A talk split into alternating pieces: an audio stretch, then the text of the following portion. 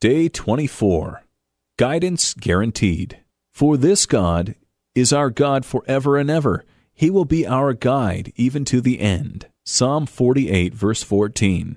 Everyone needs it, everyone seeks it at some time in their life. In our early years, we need guidance. In matters of schooling, choosing a mate, and direction of a career. In the middle years, we need guidance in parenting and financial decisions. In the later years, we need guidance for ending well and caring for ourselves in our old age. Finding good guidance is essential to a life well lived. The question is not if we need guidance, but where we find it. The psalmist tells us there is one who will guide us our whole lives. He is our God forever and ever. He will not leave us in the lurch. Guidance will be there until the day we transfer from this life to the next. What are some of the keys to finding God's guidance? First, we need to ask for it. Second, we must be willing to receive it. Someone wisely said that 90% of finding God's will is having a surrendered heart. A bowed will to the wisdom of God will never lack the Father's guidance.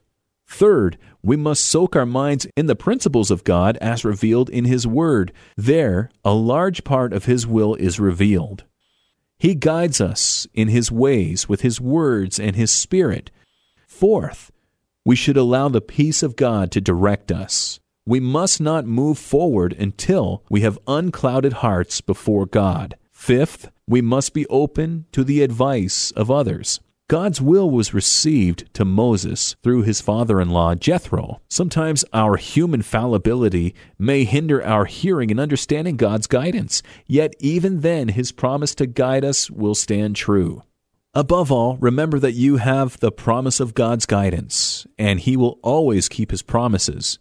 Seek him, wait on him. He will direct at the right moment. He will guide you even to the end. Do you lack wisdom today? What areas of your life are in need of guidance?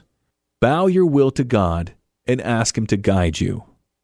He will do it, for He has promised. Here's your prayer starter. Thank you for your guidance. Please direct me today according to your wisdom.